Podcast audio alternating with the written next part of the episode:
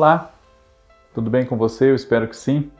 Eu sou o Fábio Costa e, mais uma vez aqui, estamos com o nosso Vale a Pena no canal do Observatório da TV no YouTube. Homenageamos nesse programa figuras muito célebres, muito importantes do nosso cenário artístico, né? de marcante atuação na televisão, principalmente. Né? E nosso homenageado nesta semana é um profissional de múltiplos talentos.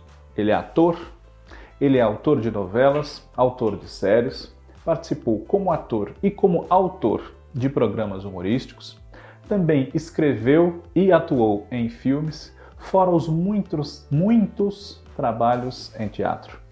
Miguel Falabella. Bom, antes de nós começarmos aqui o nosso encontro dessa semana falando sobre Miguel Falabella, eu peço a você, como peço sempre em todos os vídeos, todas as semanas, que caso você não seja ainda inscrito no canal do Observatório da TV no YouTube, aqui, inscreva-se, tá bom?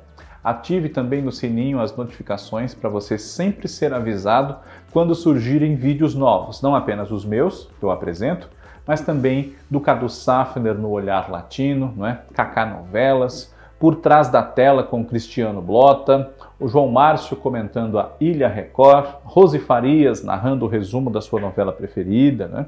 E, claro, acesse o maior site exclusivo de TV do Brasil, que é o observatoriodatv.uol.com.br, onde você tem tudo isso e muito mais. Miguel Falabella realmente se chama Miguel Falabella. Né? Miguel Falabella de Souza Aguiar. Ele nasceu no Rio de Janeiro, né? em 1956, no dia 10 de outubro. Portanto, logo mais vai completar 65 anos de idade. Né? Ele viveu inicialmente no bairro de São Cristóvão, mas é, com ele ainda criança, a família se mudou para a Ilha do Governador, também no Rio. Né? Seu pai é, era arquiteto e a sua mãe professora, tinha muito conhecimento da língua e da literatura francesas. Não é? E é claro que essas influências, mas os próprios estudos de Miguel na Faculdade de Letras, na UFRJ, eh, tornaram-no muito íntimo, eh, não só da literatura, claro, mas da palavra, né? Entender a palavra, saber aplicá-la, uma, uma habilidade até, podemos dizer, né? Que o ajudou e o ajuda muito, tanto como ator, quanto como o bem-sucedido escritor que ele se tornou. Né? Miguel Falabella, é, desde criança, sempre gostou muito desse universo da interpretação, né? o teatro, a televisão, o cinema, e é, estudou, quando adolescente, né? quando jovem, estudou é, no Tablado, com Maria Clara Machado, né? a, a escola que foi fundada por ela para formar profissionais das artes dramáticas. Né? Uh, no, no final da adolescência, começo da vida adulta, ele passou algum tempo na França, fez lá alguns cursos, né?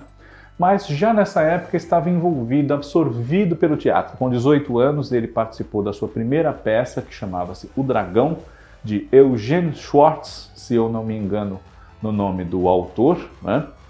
E nessa temporada na França, ele já estava, como eu disse, envolvido com teatro. Né? Envolvido com teatro é muito bom, né? porque é, tem pessoas que usam esse termo envolvido com para coisas negativas, né? Mas o termo é bem esse, envolvido com o teatro e pelo teatro, né? Pela vida de ator. E na sua juventude, ao conhecer amigos como Maria Padilha, Zezé Polessa e Paulo Reis, né? Eles se juntaram para montar um espetáculo a partir de um texto de Frank Wedekind, intitulado O Despertar da Primavera, no Rio de Janeiro. Né?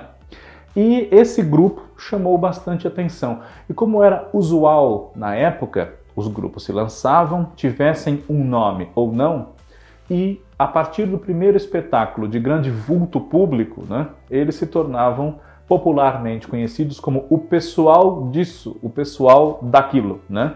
Um exemplo aqui do Teatro Paulista é o pessoal do Vitor. Né? E Falabella e os seus amigos passaram a ser conhecidos por causa do Despertar da Primavera como o pessoal do Despertar. Né? Pois bem, outras peças, né, eles fariam, claro, além do Despertar da Primavera, entre elas A Tempestade de Shakespeare, né, mas não tardou para que todos aqueles jovens artistas fossem também convidados a atuar na televisão. Né.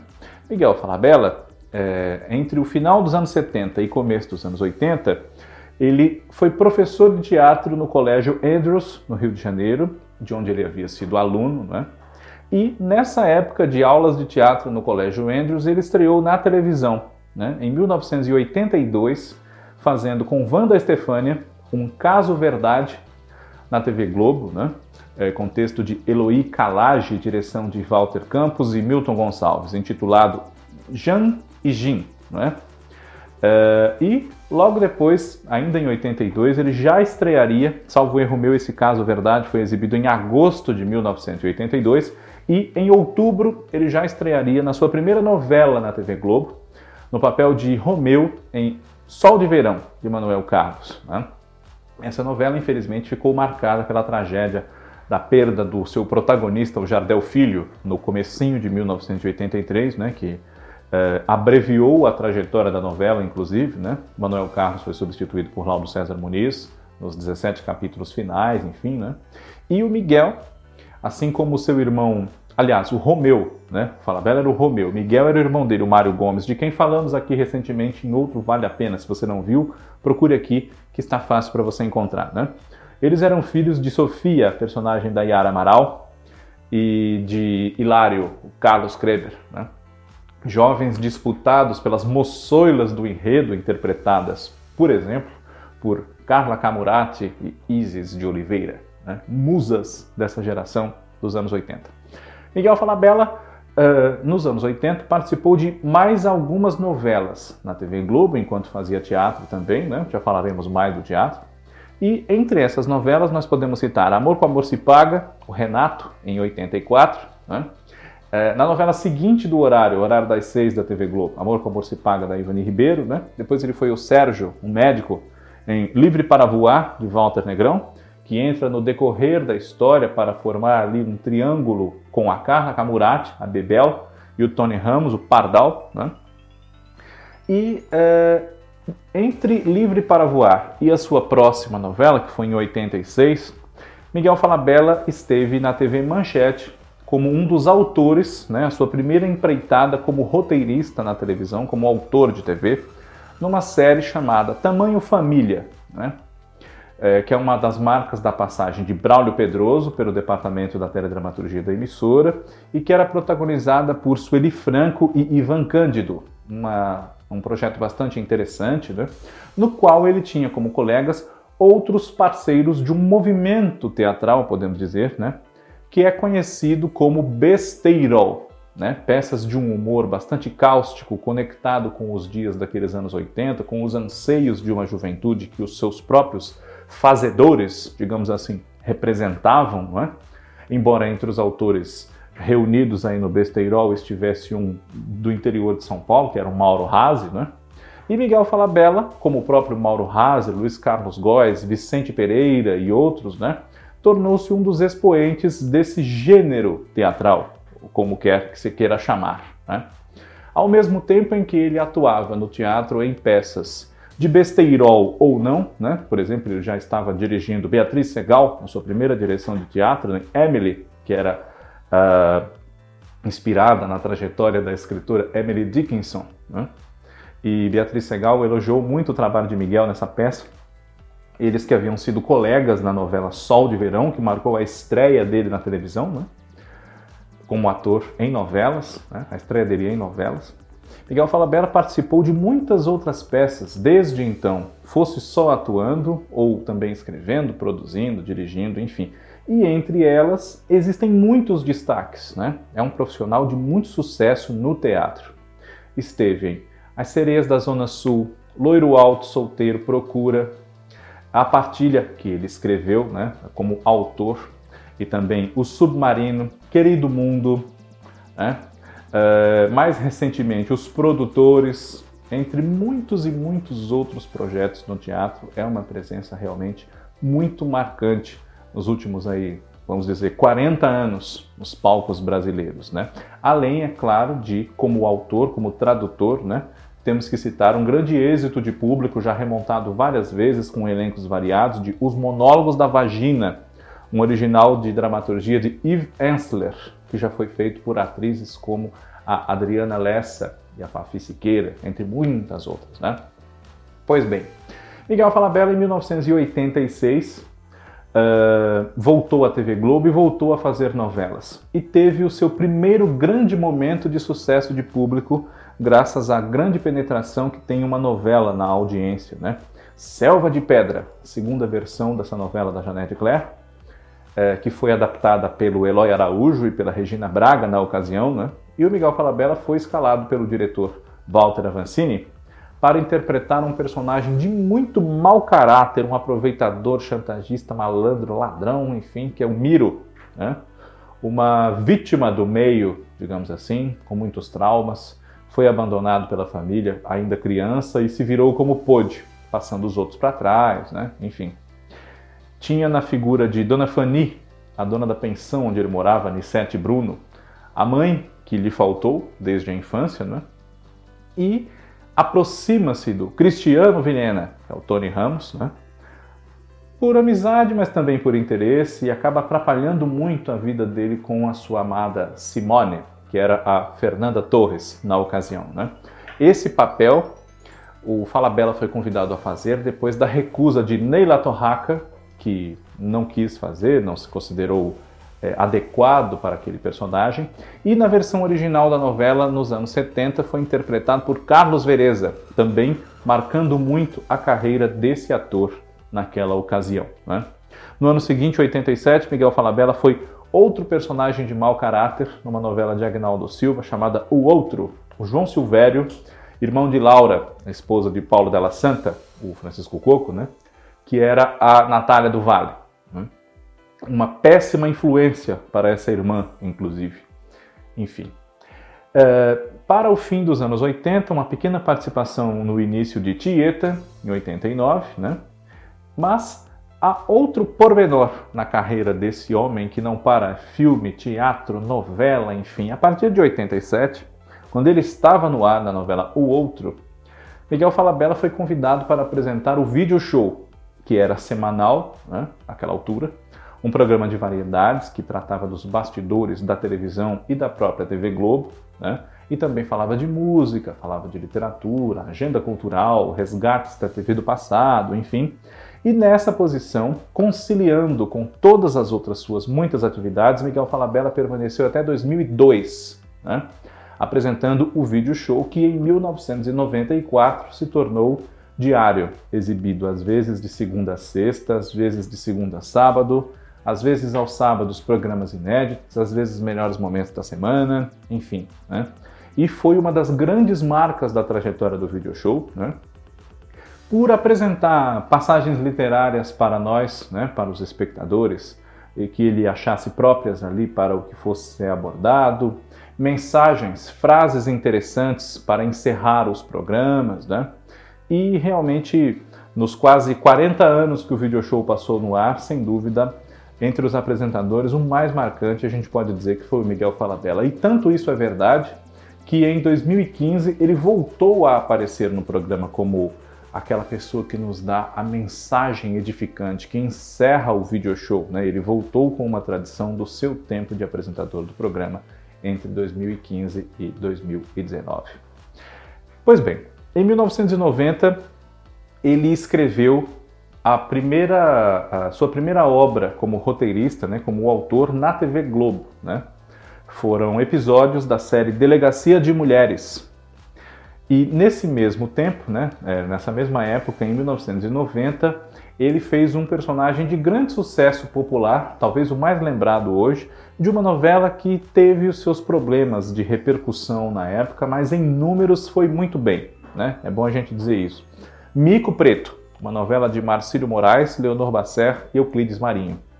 Nessa novela, Miguel Falabella interpretava Zé Luiz, que era um rapaz homossexual, né? E que eh, formou um casal muito celebrado né? com um político, que era obrigado a esconder que era homossexual, porque isso podia atrapalhar, né, na visão do partido, ele que era de um partido muito conservador, inclusive, né, podia atrapalhar o seu sucesso político, que era o José Maria, o Marcelo Pique, né. Então havia esse casal, né, o Zé Luiz e Zé Maria. Zé Luiz tinha um irmão gêmeo, o Arnaldo, né, que era um bandido, uma pessoa perigosa, enfim, né. Embora claramente homossexual, o Zé Luiz é, despertava um grande interesse de uma moça chamada Marisa, que era a Débora Evelyn, né? uma das filhas da dona Neném, a Eva Vilma, e, e do Dr. Honório Mauro Mendonça. Né? E dessa novela, que passou por alguns percalços, protagonizada pelo Luiz Gustavo no papel de Firmino, e tendo como grande vilão o Fred, que era o José Wilker, irmão do Zé Maria, aliás, irmão do Zé Luiz. Zé Luiz e Zé Maria são talvez as grandes marcas de Mico Preto, uma novela que teve muito improviso, os atores ficaram muito à vontade para interpretar os seus personagens, embarcaram numa loucura e desenvolveram também uma própria ali em cena, né? E outros integrantes desse elenco foram Márcia Real, Glória Pires, Jorge Agomide, Elias Glazer, Tato Gabos, Maria Padilha, Daniela Camargo, Marcelo Serrado, Luiz Cardoso, que era a mocinha, a Claudinha, né? Yara Cortes, enfim, bastante gente bacana. Ana Lu Prestes, Mário Borges, e em 1992, o ator ganhou a oportunidade de interpretar um assassino em série, um personagem muito interessante na galeria dele, que é o Donato, da minissérie As Noivas de Copacabana, de Dias Gomes, que ele escreveu com Marcílio Moraes e Ferreira Goulart, e foi exibida em 1992. Né? Ele lidava com arte, tinha uma noiva muito bonita, apaixonada por ele, que era a Patrícia Pilar, quem fazia a Sinara, né? vivia com uma tia idosa, dona Eulália, salvo erro da minha parte, que era Yara Lins, né? mas ele procurava moças é, por meio de anúncios de vestidos de noiva nos jornais, né? conhecia essas moças, dava nomes falsos a elas, envolvia essas moças e as estrangulava. Ele matava essas moças estranguladas, geralmente em situações de intimidades amorosas. Né? E era uma personalidade bastante perturbada, né? de uma frieza, enfim. E entre as vítimas do Donato na minissérie tivemos Tássia Camargo e Cristiane Torlone. Né? É uma ótima minissérie. Veja, se você puder, As Noivas de Copacabana. E em 1994 ele foi o Mauro. Aliás, o Mauro não, eu sempre encasqueto com esse Mauro, porque ele fez em outra novela que foi Cara e Coroa. Mas em 94 ele foi o Raul, irmão da Diná, Cristiane Torlone, irmão do Alexandre, Guilherme Fontes, e irmão também da Estela, a Lucinha Lins, nessa segunda versão de uma novela que a Ivani Ribeiro havia escrito para a TV Tupi em 1975. Né? O Raul, personagem do Miguel, era casado com Andresa Thaís de Campos, né? e vivia as mil maravilhas com a sua sogra, que era quase uma segunda mãe para ele, a dona Guiomar, a Laura Cardoso. Né? Mas a influência do espírito maligno do irmão dele, o Alexandre, depois que se suicida e promete vingança a esse irmão que não o ajudou a se livrar de pagar por um crime que ele cometeu, fazia com que a dona Guiomar de repente virasse uma bruxa, um demônio na vida do Raul e tumultuasse o seu casamento com a Andresa, claro. Né? É, Miguel Falabella, na época, fez declarações em torno de que a gravação cansava muito, porque Solange Castro Neves, a adaptadora, colaboradora de Ivani, colocava todo mundo em cena em muitos cenários e isso cansava porque precisava gravar demais, etc. Né? É, quem sabe apresentando aí também um descontentamento com o personagem, né? Quem sabe? Vamos é, é, averiguando cada vez mais, né? E quem sabe o próprio Miguel um dia declare, né? Enfim. Mas, como eu disse, em 1987 ele se tornou apresentador do video show enquanto fazia uma novela, que era o outro, mas ele, antes de fazer a participação em Tieta e antes de fazer Mico Preto e tudo isso que eu já citei, ele estreou na TV Globo também como diretor e dirigiu lá a única novela até hoje que ele assinou, que foi Sassaricando, de Silvio de Abreu. Né? Inicialmente a direção era de Cécio Thierry, o diretor-geral, e de Lucas Bueno. Mas em pouco tempo, Miguel Falabella foi incorporado à equipe de diretores, então eles ficaram em três, né? Especialmente porque Cécio Thierry tinha alguns problemas para dirigir a sua mãe, que era uma das protagonistas da novela, Tônia Carreiro, né? interpretava a Rebeca. E Miguel Falabella se deu muito bem, segundo Cécio, dirigindo Tônia, né? É, mas o próprio Miguel declarou que a experiência de dirigir essa novela em questão, nada contra a história, nem contra o autor, o Silvio de Abreu, nem nada disso, mas que Tônia Carreiro e Paulo Altran, o grande protagonista Aparício, tinham personalidades difíceis e deixavam aquele trabalho um pouco cansativo, um pouco tumultuado, né? Então foi uma experiência que ele não quis repetir até hoje, né? Talvez por outros motivos também, e dirigiu a novela quase inteira. Entrou um pouco depois do fim e saiu um pouco, aliás, entrou um pouco antes do, um pouco depois do começo e saiu um pouco antes do fim, né? E não repetiu até aqui a experiência de dirigir novelas na televisão. Nos anos 90, depois de interpretar o Raul em A Viagem, ele interpretou o vilão de Cara e Coroa de Antônio Calmon, o Mauro, Mauro Alcântara Prats, né? Que havia tido um caso com a sua cunhada Fernanda, que era Cristiane Torlone, né? ele traiu o irmão, o Miguel, que era o Vitor Fazano, os dois eram filhos do seu antenor, o Carlos Zara, né? e essa família era a mais poderosa, mais importante de uma cidadezinha litorânea, o Porto do Céu, né?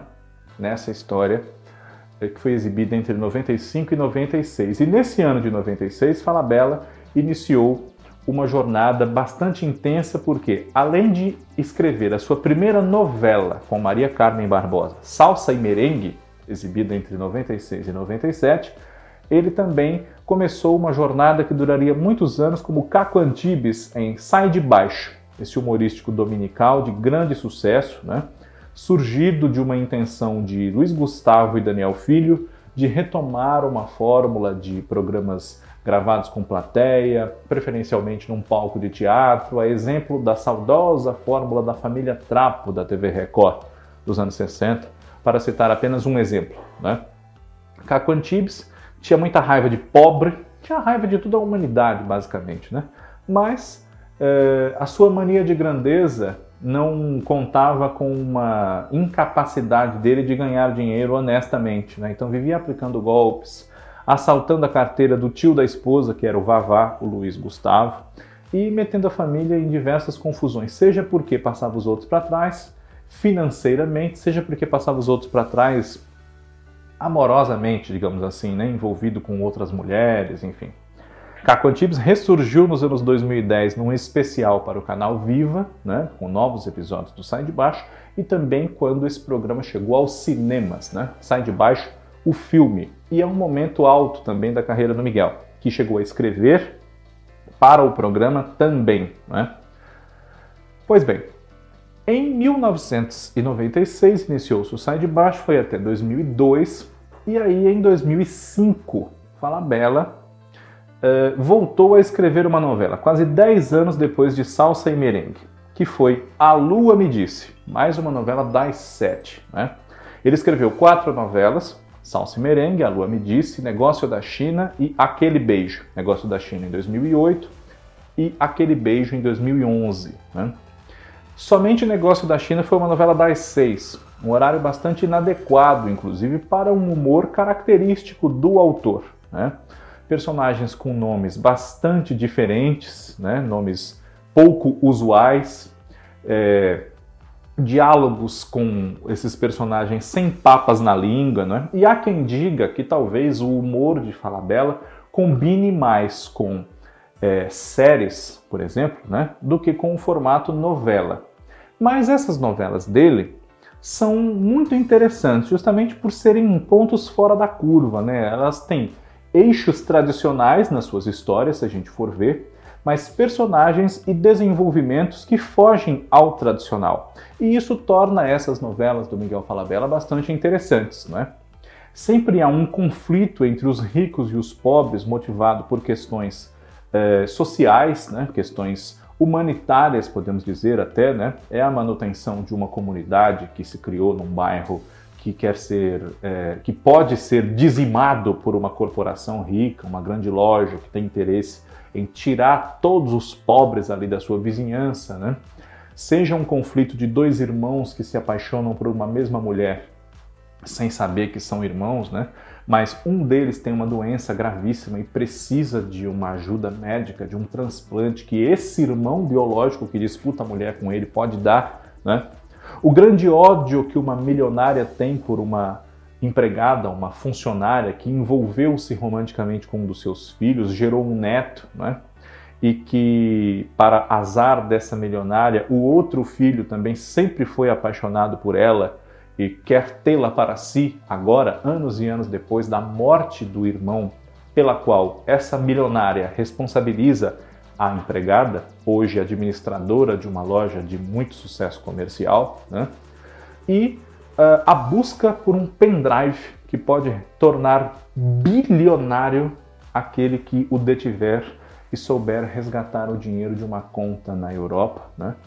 Essa, esse pendrive ele está na mala, né, na bagagem de portugueses que estão deixando a Europa e vindo para o Brasil morar com parentes que tem uma padaria, enfim, e tudo isso em subúrbios cariocas com uma picardia que Miguel Falabella tem como característica muito peculiar das suas obras. Né? Esse mesmo ambiente pode surgir em obras de outros autores, mas Falabella sempre soube desenvolver em formatos mais longos e mais cansativos para o autor, como as novelas, esse universo de Falabella sem preconceitos, né? discutindo preconceitos, inclusive sociais, preconceitos de cor, preconceitos de, de orientação sexual, enfim, né?